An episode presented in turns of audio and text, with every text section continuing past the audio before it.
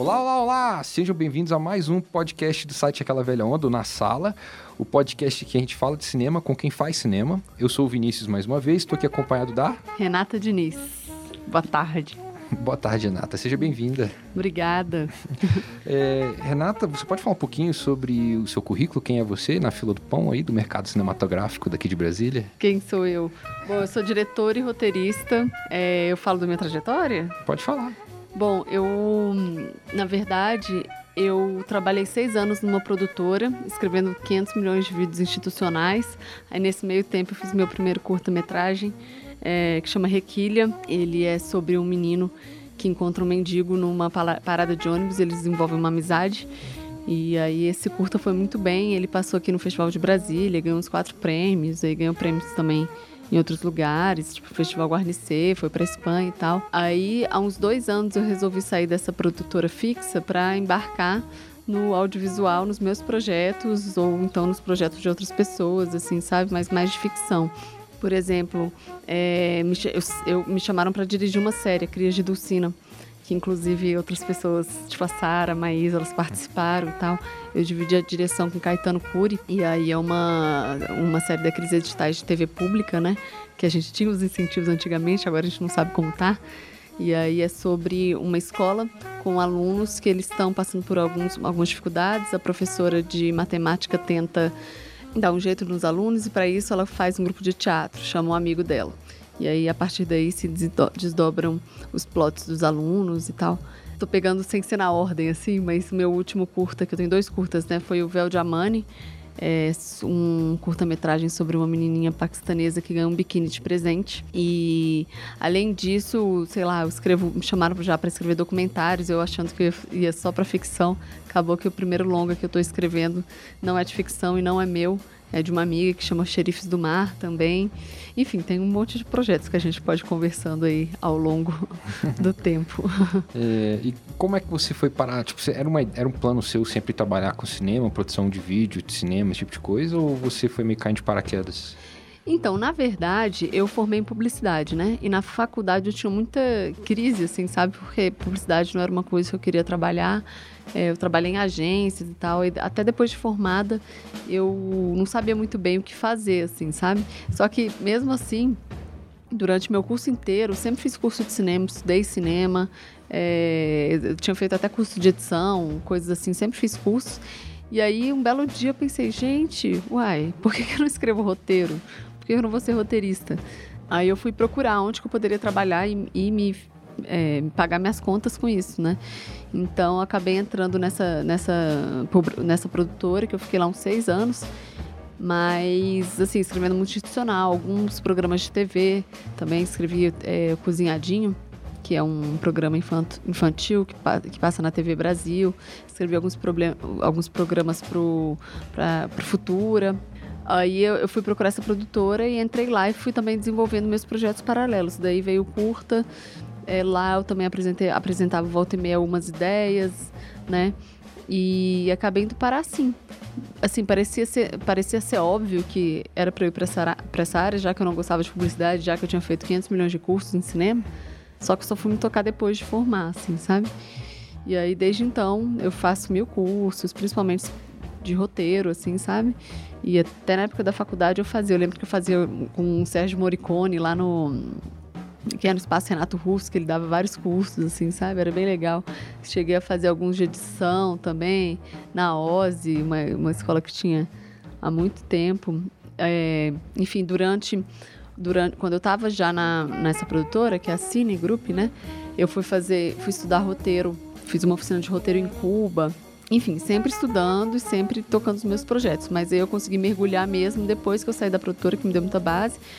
Mas aí eu consegui mergulhar mesmo e fazer o projeto um atrás do outro quando eu saí, assim, sabe? Que aí é, eu pude trabalhar direto com cinema ou então com série de TV e em ficção e documentário, né? Assim, não, não, não, acho ruim fazer institucional, não. Acho que me deu uma boa base, assim, sabe? Mas eu queria desenvolver os meus projetos, trabalhar nos projetos dos outros, que eu acho legal, assim, sabe? Então foi uma paixão que você descobriu enquanto você estava fazendo ela, no caso. É, na verdade, assim, eu sempre pensei, sempre fiz, assim, sempre andei por esse caminho. Eu formei tem o quê? Nossa, tem muito tempo. Nem lembro. 2007? Tem, nossa, tem 12 anos? 13? Dois, acho, que foi, acho que foi 2007 que eu formei. E aí isso sempre andou comigo, assim, sabe? Mas profissionalmente eu só fui me tocado um tempo depois que eu formei e fui trabalhar com isso, assim, porque acaba que eu trabalho com audiovisual no geral, assim, tudo e roteiro também, né? Tudo de roteiro, já escrevi todos os tipos de roteiro, assim, sabe? Então, eu até falo que assim, eu não trabalho com cinema, eu trabalho com audiovisual. O cinema está dentro, né, do audiovisual em geral, porque tem várias possibilidades, né? E aí foi por esse mix que eu cheguei, aí as coisas foram dando certo, foram dando, aí eu tô aqui hoje. tem alguma área que você gosta mais no audiovisual, tipo TV, vídeo, institucional, cinema? Então, é, o que eu gosto mais é cinema, assim, né? O que eu acho que a cereja do bolo é, é cinema, com certeza. Eu gosto mais de ficção. É, não achei que eu fosse fazer documentário, mas aí estão é, me chamando direto para fazer. Eu escrevi, eu escrevi o roteiro de um curta que está virando longa da Dani Azul, que é diretora de fotografia ótima aqui da cidade, inclusive uma indicação, se vocês uhum. quiserem entrevistar. É, e o roteiro ficou muito legal, assim, sabe? É sobre Jardim de Cerrado. Então, a gente está acompanhando uma paisagista que é, ela está tentando trazer para Brasília e com esse filme, né, a consciência de como o cerrado é importante, né? É, e aí a, a, ideia é plantar um jardim de cerrado num dos balões de Brasília. Então esse projeto está caminhando e é bem interessante. E aí eu também estou me descobrindo escrevendo documentários também, assim, sabe? Eu acho engraçado porque é muitas pessoas e muitos roteiristas ou né, seguem uma linha específica, assim. Eu não. Eu faço os meus, que são de ficção, né? Eu, eu tenho Requilha, tenho Véu de Amani, tem uma série que eu estou escrevendo agora. É, mas também o que me chamam, se eu gosto do projeto, eu faço. Tem uma diferença muito grande na escrita do documentário para ficção?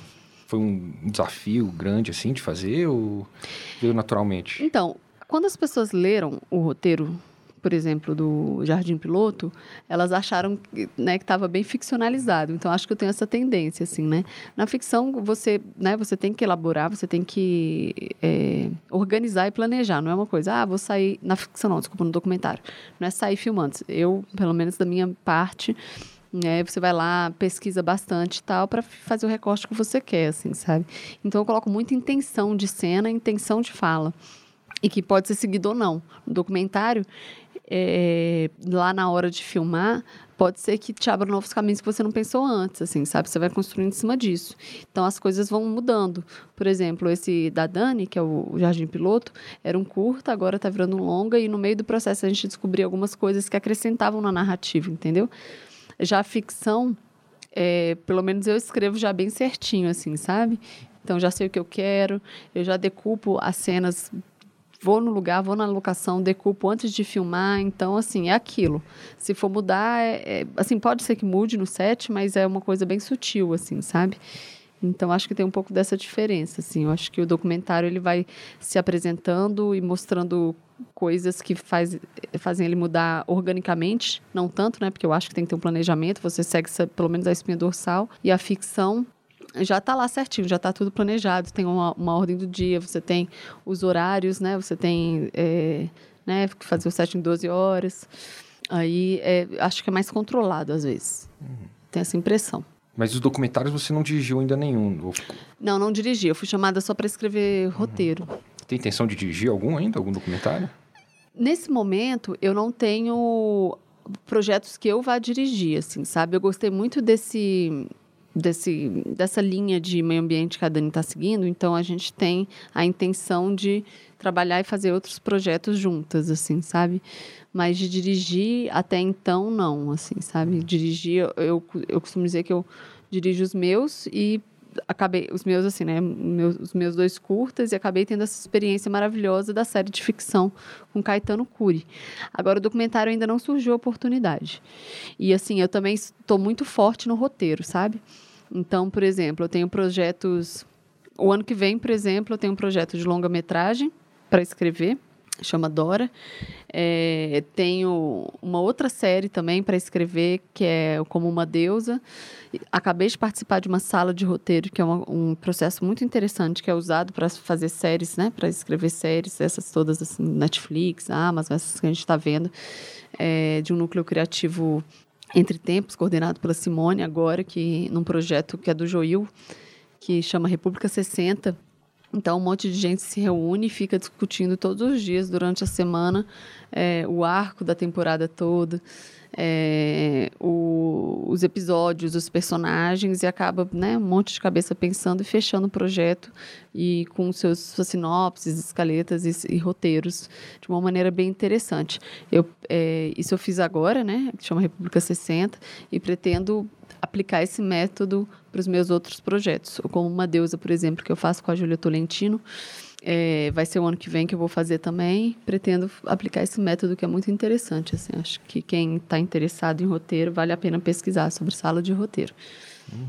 Você tem vários projetos acontecendo. Como é que é, tipo, organizar isso? Tipo, tantos uhum. projetos, uhum. série, filme, longa, curta, documentário, uhum.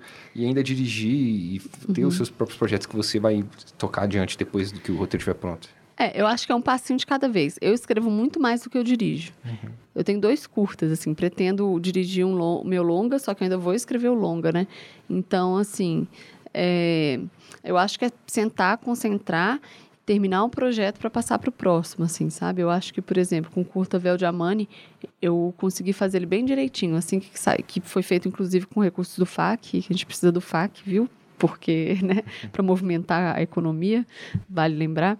Então, assim, eu consegui terminar, aí é, colocar para os festivais, aí foi foi para o Festival de Gramado, foi para ganhou cinco prêmios até agora, assim, ele estreou em junho.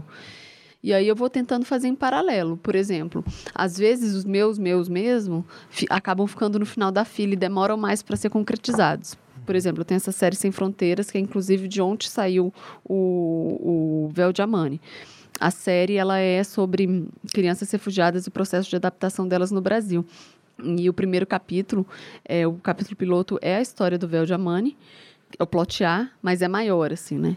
Enfim, aí é, eu preciso fechar ele, só que assim, são, são 13 capítulos, né? Eu estou nos argumentos, essas coisas todas. Eu preciso fechar, mas, por exemplo, se me contratam para fazer um projeto que nem o República 60, preciso, né, entregar para a pessoa no prazo. E alguns às vezes é, tem que tomar atenção, tem que ter cuidado nisso, né, para não deixar o seu projeto ficar, ficar para trás. Assim, alguns meus foram muito rápidos, outros um pouco devagar, mas é uma questão de disciplina mesmo, assim, sabe?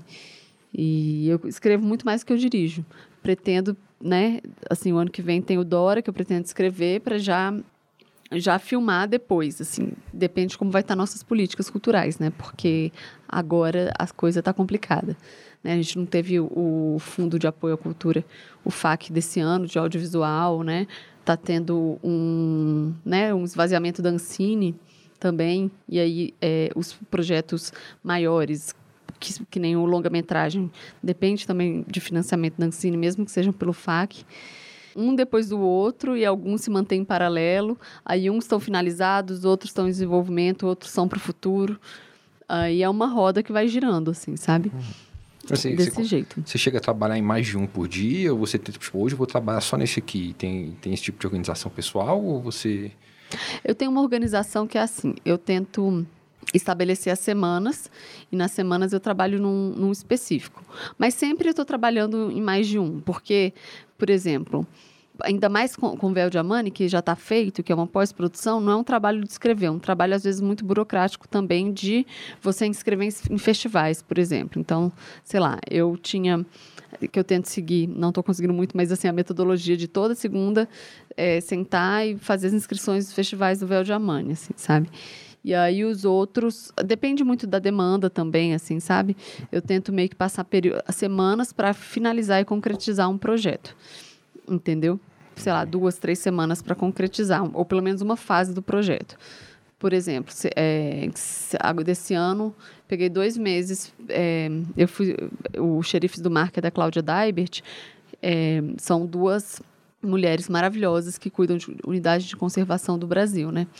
Então, uma é, trabalha em Abrolhos, outra no Atol das Rocas, e a história delas é maravilhosa, assim, sabe? A, a Zélia, que é do Atol, ela é conhecida como xerife do mar, porque ela sai atrás dos pescadores ilegais, saía, antigamente, pelo menos, com um bote, uma peixeira, e cuida daquele lugar e aquele lugar é a vida dela. A Brolhos também.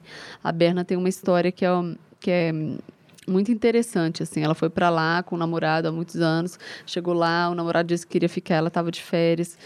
Aí ficou, decidiu morar com ele. Aí eles viraram mergulhadores. Aí ele morreu no mergulho. Aí ela estava grávida, aí perdeu o bebê. Aí decidiu que aquele lugar era o lugar que ela devia ficar. Enfim. Aí, é, esse projeto, eu, né, já, em junho, a gente viajou para fazer pesquisa. E eu fiquei um mês, um mês, dois meses, para fazer pelo menos a escaleta do, do roteiro para apresentar para a diretora. Então, essa primeira fase, né, é, de assistir todo o material, escrever. Aí eu tento blocar. Eu não consigo muito trabalhar, tipo, por exemplo, no mesmo dia em dois projetos, não. Na mesma semana eu posso trabalhar em dois, três projetos, mas no mesmo dia mudar a chavinha para mim é mais difícil, assim, sabe? Uhum, entendi. E você é, sempre foi gostou de cinema, assistia muito filme, TV ou foi uma coisa que chegou mais tarde mesmo? Então, eu desde adolescente, eu costumava muito frequentar o, a, academia, a academia de tênis aqui em Brasília, que era um, não sei se é, você tem idade para é, isso, eu, mas... Eu cheguei, eu cheguei, lá algumas vezes. Chegou aí lá, né? É.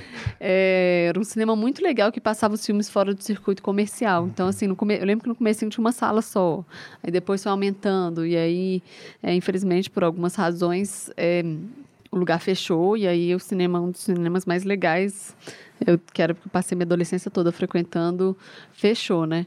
Mas desde adolescente eu ia ver, assistir, ia para o Festival de Cinema de Brasília também, assistia. Então acho que eu acabei criando, virando plateia cedo, sem, sem me dar, sem ter muita consciência disso, assim, sabe? E naquela época não tinha como baixar filme, essas coisas, né? É, aquela época você tinha que ir mesmo no cinema, assim. Ou, ou então alugar, né? Tinha locadora na época. E sempre sim, assim, sempre... Lembro que no colégio tinha, eu era do Grêmio, aí a gente fazia um festival de cinema, essas coisas. Mas não era uma coisa... Eu não me via como uma fanática do cinema, não. Eu só assistia, assim, uhum. sabe? Mas porque tem gente que realmente, né? Tem, é super fã e super, né? É, conhece tudo. Assim, eu acho que isso foi surgindo na minha vida naturalmente, assim, sabe? E tem algum filme ou diretor, uma coisa assim que te acompanhou dessa época para cá que tipo te influencia hoje em dia no seu trabalho? Você consegue ver parte de alguém que você admirava muito na sua obra? Então, é... cara, tem muitas referências, né? Eu gosto muito, por exemplo, Martin Scorsese, assim, sabe? Os filmes eu sempre assistia, assistia, sei lá, eu lembro que tinha vários filmes que eu gostava que era o marco para mim, tipo adaptação. Era um filme que, nossa, sempre estava na minha lista, assim, sabe? Tinha um que era o top five da minha lista, que era Waking Life. Uhum. Já ouviu falar? Que era um... Richard Linklater. Exatamente. Uhum. Nossa, assim, é, assim não, não, que exatamente eu consiga ver nas minhas obras, né? Porque é, como é, a maioria é infanto-juvenil, tem algumas coisas que eu tenho, tenho referência de pessoas que, inclusive, cara, não são tão famosas assim. Por exemplo, tem um curta-metragem que chama L, da Thaís Fujinaga. E ela também escreveu um outro curta que chama Irmãos Mai. E esses, esses curtas, é impressionante. Toda vez que eu vou escrever alguma coisa, eu lembro deles, assim, sabe? Então, é uma referência para mim, a Thaís Fujinaga. Enfim, eu gosto também muito das diretoras brasileiras, assim, por exemplo, a Bodansky, Bicho de Sete Cabeças. Não sei se você estava aqui quando passou no Festival de Brasília. Eu assisti um pouco depois. É, né? É. Sei lá, Tata Amaral também gosto muito. Ana Mulaert, né? Uhum. Pouque Horas Ela Volta, para mim, é, é super referência, né? Gosto muito de diretores brasileiros também, assim, sabe? Por exemplo, nesse filme que eu fiz agora, que é o que é o Vel Amani, tem um filme de uma diretora da Arábia Saudita, que foi a primeira mulher da Arábia Saudita que dirigiu um filme que chama O Sonho de Wadi, não sei como é que fala. O Sonho de Wadi, Wadi, que é uma menina também que ela vive naquela sociedade machista e que ela quer conseguir uma bicicleta. Acho que, assim, são referências tão diversas, né? Mas, por exemplo, quando eu vou assistir, quando eu vou fazer um projeto também de documentário, que eu vou assistir eu vou assistir os documentários, é, também vem de, de, outros lugares do mundo. Esse do Xerifes do Mar, eu lembro que uma referência muito boa é um filme de documentário que chama Alamar, que se passa também numa ilha deserta e que é o pai levando o filho para passar férias, né, que o filho é da cidade, com o avô que é ribeirinho, assim, sabe? Então ele passa férias lá, assim, sabe? Um documentário bem observacional, bem bonito, assim, sabe? Enfim, são referências de várias coisas. Também, assim, série, série tá vindo muito na minha cabeça, assim, sabe? Tô assistindo bastante, porque eu também trabalho com série. Então, acho que as séries hoje em dia, elas estão bem, muitas na linguagem do cinema, né? Também, né? Enfim, tô apaixonada pela... Uh, eu não sei se vocês já assistiram Fleabag. Já assistiu? Todo mundo fala que eu tenho hum, que assistir. Não, incrível, incrível, hum. assim, sabe? Bom, é isso. E aí eu também estou bem curiosa com o que o Brasil está produzindo, né? Ainda não tive a oportunidade de assistir, mas a, a gente tem algumas indicações para o tipo Impuros, da Fox, né? Também é feito por... Também é, é série nacional, né? Tô, já está na minha listinha para assistir. É, me falaram de uma, de uma série que eu comecei a assistir agora também, que está no Netflix, que é brasileira, é que é Ninguém Tá Olhando. Assisti o primeiro capítulo, o primeiro episódio, assim, sabe? Que eu acho que é o fruto de todo o estudo e todo o incentivo que tem tido nos, nesses últimos anos, né? Então, essa série eu assisti o primeiro episódio, tô gostando. Sintonia também. É, produção brasileira, assim, eu, eu, procuro valorizar bastante, assim, uhum. sabe? Você, como alguém que está no meio, né? Você gosta muito do, do, pessoal daqui. Você já conheceu alguém de que você era muito fã, pessoalmente, assim? Chegou a trabalhar com alguém ou ainda não teve essas oportunidades aqui no circuito brasileiro? Brasileiro ou brasiliense? É brasiliense e brasileiro. Digamos assim, tipo, você falou da, da, da Mui Laerte, né? Da Ana Mui Laerte. Uhum. Tem alguma chance já de conhecer ela? Alguém como ela, Tata Amaral?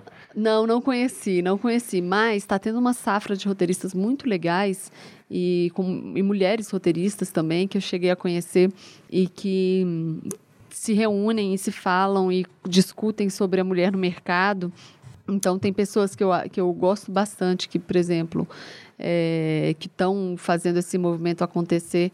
É, existe um prêmio que chama Prêmio Cabiria, que, é, que dá prêmio para os roteiros de mulheres, né? Então conheci a idealizadora desse projeto, ela acabou virando minha amiga, que é a Marília. E conheci ela no Frapa, que é um congresso de roteiristas que acontece em Porto Alegre anualmente, assim, sabe? E nesse lugar eu conheci um monte de gente também que estão é, nas produções, estão é, estudando mesmo nessas coisas de, de sala de roteiro, fazendo projetos. E, mas essas mais famosonas eu não cheguei a conhecer. e quem dera trabalhar com elas, né? O negócio é que elas fazem. É, esses ícones fazem trabalhos muito autorais, né? Então, uhum. muito de cinema também. Acho difícil chegar a trabalhar junto como roteirista ou diretora, né? Porque é cinema independente, mas com certeza a influência e trocar uma ideia é muito legal, assim, né? Uhum. E no circuito brasileiro, alguém ah, então, no circuito brasiliense, é, na verdade, eu admiro muito os profissionais das diversas áreas, assim, né? Então, não, e, de novo, por exemplo, gosto muito sei lá, da, da, gosto da Rafaela Camelo, por exemplo. A gente, a gente, chegou a trabalhar junto na mesma produtora, mas a gente não tem projeto juntas, assim. A gente acabou é, participando de, uma, de um núcleo criativo, mas ela estava num projeto, ela estava num, numa das salas, na sala de, das séries de drama e eu estava na de comédia, assim, sabe? Depois a gente trabalhou junto, só que era mais escrevendo institucional, essas coisas, e ela é uma ótima pessoa também, admiro bastante. É, pode ser que a gente trabalhe nesse núcleo criativo, que ele vai ter continuidade juntas depois, assim, né? Por exemplo, eu tenho amigos, né, que acabaram virar, virando amigos, assim, sabe? O Gui Campos, Léo Belo. Eles são pessoas que a gente, por exemplo, o Léo, a gente eu troco o roteiro com ele, assim, ele passa para mim, eu passo para ele. E eu também é, admiro muito outras pessoas que não são necessariamente do roteiro da direção. Então eu troco ideia, assim, sabe, converso, passo para ver a visão das pessoas sobre os, os meus projetos. Assim, e aí, independente se é diretor, se não é. Uhum. Eu, eu gostei muito da experiência que eu tive com a Asa Cine, que foi com Caetano Cury, assim, sabe? Então, é, nesse, nessa série, se reuniu um monte de profissionais que eu gosto bastante. Por exemplo, a Sara, que já teve aqui, ela acabou fazendo meu filme também. A Maísa, a Jaqueline. Uhum. Tive uma ótima experiência, até de entender mais de fotografia com Valdir, é, que, é um, que ele é um fotógrafo da cidade já muito antigo. Admiro bastante também, por exemplo, é, a Dani Azul. Tem também o Davi Alves, que a gente conversa muito, ele troca, ele sabe muito dos, dos meus roteiros. Então, assim, eu não converso necessariamente com pessoas que são ou roteiristas ou diretores, mas com outras pessoas também, assim, sabe? E aí sempre é uma experiência muito legal, uma troca muito legal. Eu vou aproveitar que eu tive um pouco de, de acesso privilegiado ao Véu Diamante. já conversei com, três, com quatro pessoas já da equipe, eu acho, até o momento. É, uma das palavras que as três usaram, a Sara, a Maísa e a Jaqueline, quando nós falamos sobre o set de filmagem, uhum. é que por ser, por, que havia uma preocupação que a, a, maioria das cabeças de equipes, não todas, fossem mulheres, né? Uhum. Elas falaram que isso resultou num set que foi muito fofo. Uhum. E aí, quando elas elaboraram pouquinho, elas falaram que, tipo, não tinha uma pressão que parece que existe no set masculino com muitos homens. Uhum. Uma pressão de, tipo, de, de presença, de, de se colocar lá. Foi, foi uma preocupação mesmo fazer isso, essa... Foi, né? Porque a gente sabe é, que hum, a, a maioria das funções diretivas não são exercidas por mulheres. Né? A gente tem alguns dados da Ancine já estão um pouco antigos, não sei se eles foram se eles foram atualizados, mas assim, é fato, assim, né, é, pouquíssimas mulheres nas funções diretivas, mulheres negras quase nunca, entendeu? Então, assim, foi, foi sim uma preocupação e a prioridade foi mulher, assim, sabe? Uhum. Por uma questão de, de, de, oportunidade mesmo, né? Eu acho que tem aí uma, uma questão de oportunidade e Acho que hoje as coisas estão muito diferentes, assim, sabe? As mulheres têm poder, sim, e conseguem fazer as coisas bem feitas, assim, sabe? Eu tenho uma preocupação de deixar o set muito harmônico, né? Porque, imagina, são 12 horas, né? Tem até uma coisa que eu aprendi, que eu tentei colocar em prática, que é chamada de produção humanizada. Essa produção humanizada eu aprendi com a Mari Brasil, que é uma produtora executiva, que ela já, eu já participei de laboratórios, tipo no Icumã, que é em Goiânia, que ela teve presente. E, assim, para humanizar mesmo, né? Assim, sabe? No sentido de, em vez de 12 horas, tentar colocar 10 horas, sabe? Em vez de ser 6 por 1, 5 por 2. É, é, em curta ainda não é mais difícil, né? Você tem uma semana, não dá para fazer 5 por 2. Mas a gente tentou, conversando inclusive com a, a Dani Marinho, né? Que mulher também, que tem essa sensibilidade. E com as outras pessoas, pensar no todo, assim, no, no conforto, no conjunto para assim, pro set sair harmônico, porque eu acho, cara, quando você faz uma coisa produtiva, que as pessoas estão descansadas, que as pessoas estão sintonizadas, que todo mundo sabe o que está acontecendo, a coisa flui muito melhor, assim, sabe? Flui com muito mais tranquilidade e leveza. Né? Eu acho que eu, eu me preocupo muito com isso, assim, sabe? E realmente, assim, colocar a mulher foi uma, uma preocupação e sempre vai ser, por, justamente porque a gente tem é, muitas poucas mulheres em funções diretivas. Então foi foi proposital. É, o filme, é, é você falou, né, que seus dois filmes são infantos juvenis, né? É, tem algum gosto assim trabalhar com criança? Você acha difícil trabalhar com atores crianças, é, infantis? Eu acho que hum, é muito específico, né? A criança ela não é ela não é um, uma profissional, ela não é ator, ela está ator ou atriz, né? Ela está ator ou atriz. Então, isso depende muito da personalidade da criança, né? É, no primeiro, por exemplo, que é o Requilha, eu fiz um teste de elenco e aí encontrei o Henrique. Né, porque ele tinha sete anos, agora ele já está um adolescente. Eu vi foto do, dele esses dias, quase não reconheci. Mas, assim, bem da personalidade mesmo e que se encaixou bastante com o, a personalidade do personagem, entendeu? E aí, assim, eu sempre tenho a preocupação de estar, ter do meu lado uma preparadora de elenco. Da primeira vez foi a Fernanda Rocha e agora foi a Dani Vasconcelos e que, né, para conseguir fazer os exercícios, para conseguir colocar é, a criança no clima, para fazer a criança entender o que é sete, o que é hora de brincar, o que não é, né? Sim. Assim, é, entender como é que funciona o set, né? Porque cara, criança exige cuidado, né? Então, criança exige, descanso, essas coisas todas. Então, tem toda uma preocupação que vai desde a preparação até a produção em si para atender a necessidade da, daquela criança. Então, é, esse, é um, esse é um ponto bem importante, assim. É, com a Dani Vascon, a gente, eu já tinha, já conhecia o trabalho da Maria. Ela fez a menina leão, a menina coruja, o menino leão, não, o Menino Leão e a Menina Coruja, do Renan. Já tinha visto o trabalho dela, ela já tem uma experiência de sete, apesar de ser novinha, assim, sabe? Então, ela meio que já veio pronta, assim. E fisicamente ela é muito parecida com o que eu esperava. As outras duas crianças foi por teste também de elenco. E aí foi por, pela personalidade. E aí a gente juntou essas crianças e fez uma preparação bem agradável, mas ao mesmo tempo né, bem pensada para aquela situação específica, assim, sabe? E aí no final deu certo, deu certo. E querendo ou não, criança é criança, né? Vai ter uma hora que elas vão bagunçar, tem que pensar nisso na hora do set. Vai ter uma hora que elas vão estar saco cheio, uhum. mas elas todas, assim, a gente conseguiu, né, fazer uma preparação bem legal para que elas ficassem concentradas e que uhum. tudo desse certo. E depende realmente do filme, depende do personagem, depende de onde vem aquela criança. Se ela já fez filme, se já não fez. Mas isso tudo a gente já prepara na, no começo, já, já faz exercícios para entender como que é a hierarquia do set. Enfim, no set também é, deixá-las bem à vontade, né? Então, assim, não tem tensão nenhuma, normalmente não tem tensão nenhuma, assim, sabe? Na verdade é muito divertido. Uhum. Então, quando vai pedir alguma, é, sei lá, vai pedir para mudar algum jeito, fazer diferente, eu, né, tem toda uma estratégia de chegar, falar baixinho com ela, assim, ninguém não precisa ouvir. E aí tem sido bem legal. E aí a, a Fernanda Rocha e a Dani Vasconcelos são, são bem parceiras nisso. Ele ganhou quais prêmios até agora, o Vel Diamani? O Vel Diamani, ele acabou ganhando cinco prêmios até agora. O primeiro dele foi melhor filme do júri, do júri adulto na Mostra Infantil de Cinema de Florianópolis, que é bem representativa. Uhum. Aí depois ganhou melhor roteiro em Gramado, no Festival de Cinema de Gramado.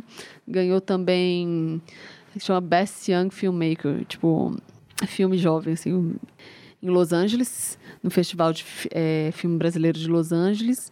Agora, no Curta Brasília, que é um festival que eu adoro. Ganhou o prêmio Brazuca. e ganhou também o. Em Curitiba tem um festival de cinema infantil que é o Cinema da Lapa. Ganhou o melhor filme lá também, assim, sabe? Uhum. É, se, se, se, alguém, tipo, você tem algum contato, caso alguém queira entrar em contato com você, ou você prefere não falar disso? Não, não pode? posso. Tipo, Instagram, Twitter, se alguém quiser acompanhar o que você fala por aí. Ah, sim. Ó, o meu Instagram é renata.dpr. D de dado, P de pato, R de Renata. Uhum. Tem também o Instagram do Véu, que muitas pessoas estão seguindo, eu posto tudo que acontece é, lá, que chama O Véu de Amani. A-M-A-N-I o Bel Diamani. É, meu Facebook é Renata Diniz, mas eu acho que tem 500 mil Renatas Diniz. É, é, basicamente são esses meus contatos. Infelizmente, está acabando o tempo já da entrevista. Tinha muita coisa para falar ainda. É, mas então, a gente sempre fecha com uma música indicada pela pessoa entrevistada. Eu queria ver, você tem alguma música para indicar para a gente, para a gente fechar esse programa? Eu então vou pegar lá do fundo, na uhum. verdade. É um álbum que chama Tosca Orquestra Tango, que eu acabei de lembrar porque eu comentei do Waking Life, que é um dos filmes que marcou a minha vida, assim. Que eu gostava muito e eu ouvi esse álbum o tempo inteiro, assim. Eles fizeram a trilha para esse filme. Uhum. Chama Tosca Orquestra Tango. Eles fizeram a trilha do filme? Isso, exatamente. Vai ter alguma música específica deles? Ah, eu não ou... lembro das músicas, é o CD inteiro, tem que ouvir o CD Posso inteiro. Posso pegar qualquer música do filme então, tá valendo? Pode pegar. Então tá certo, pessoal. É, muito obrigado, Renata, por ter vindo. Obrigada Espero que você tenha gostado. Se quiser voltar, vai ser mais que convidada. Obrigada, gostei muito. Obrigada e... pelo trabalho, Uhum. E achei muito legal esse trabalho de entrevistar profissionais da cidade das diversas áreas. Uhum. Tem muitas dicas você ver só no, no, na equipe minha, tanto do curta quanto da série. Você já entrevistou umas três pessoas, pode entrevistar o resto das pessoas que eu acho que o pessoal vai gostar. Pois é, acidentalmente quase que eu peguei toda essa equipe do filme, né? Eles são muito bons. Pessoal, fiquem aí com alguma das músicas da Tosca Orquestra Tango, é isso? Isso. É isso aí, gente. Até mais.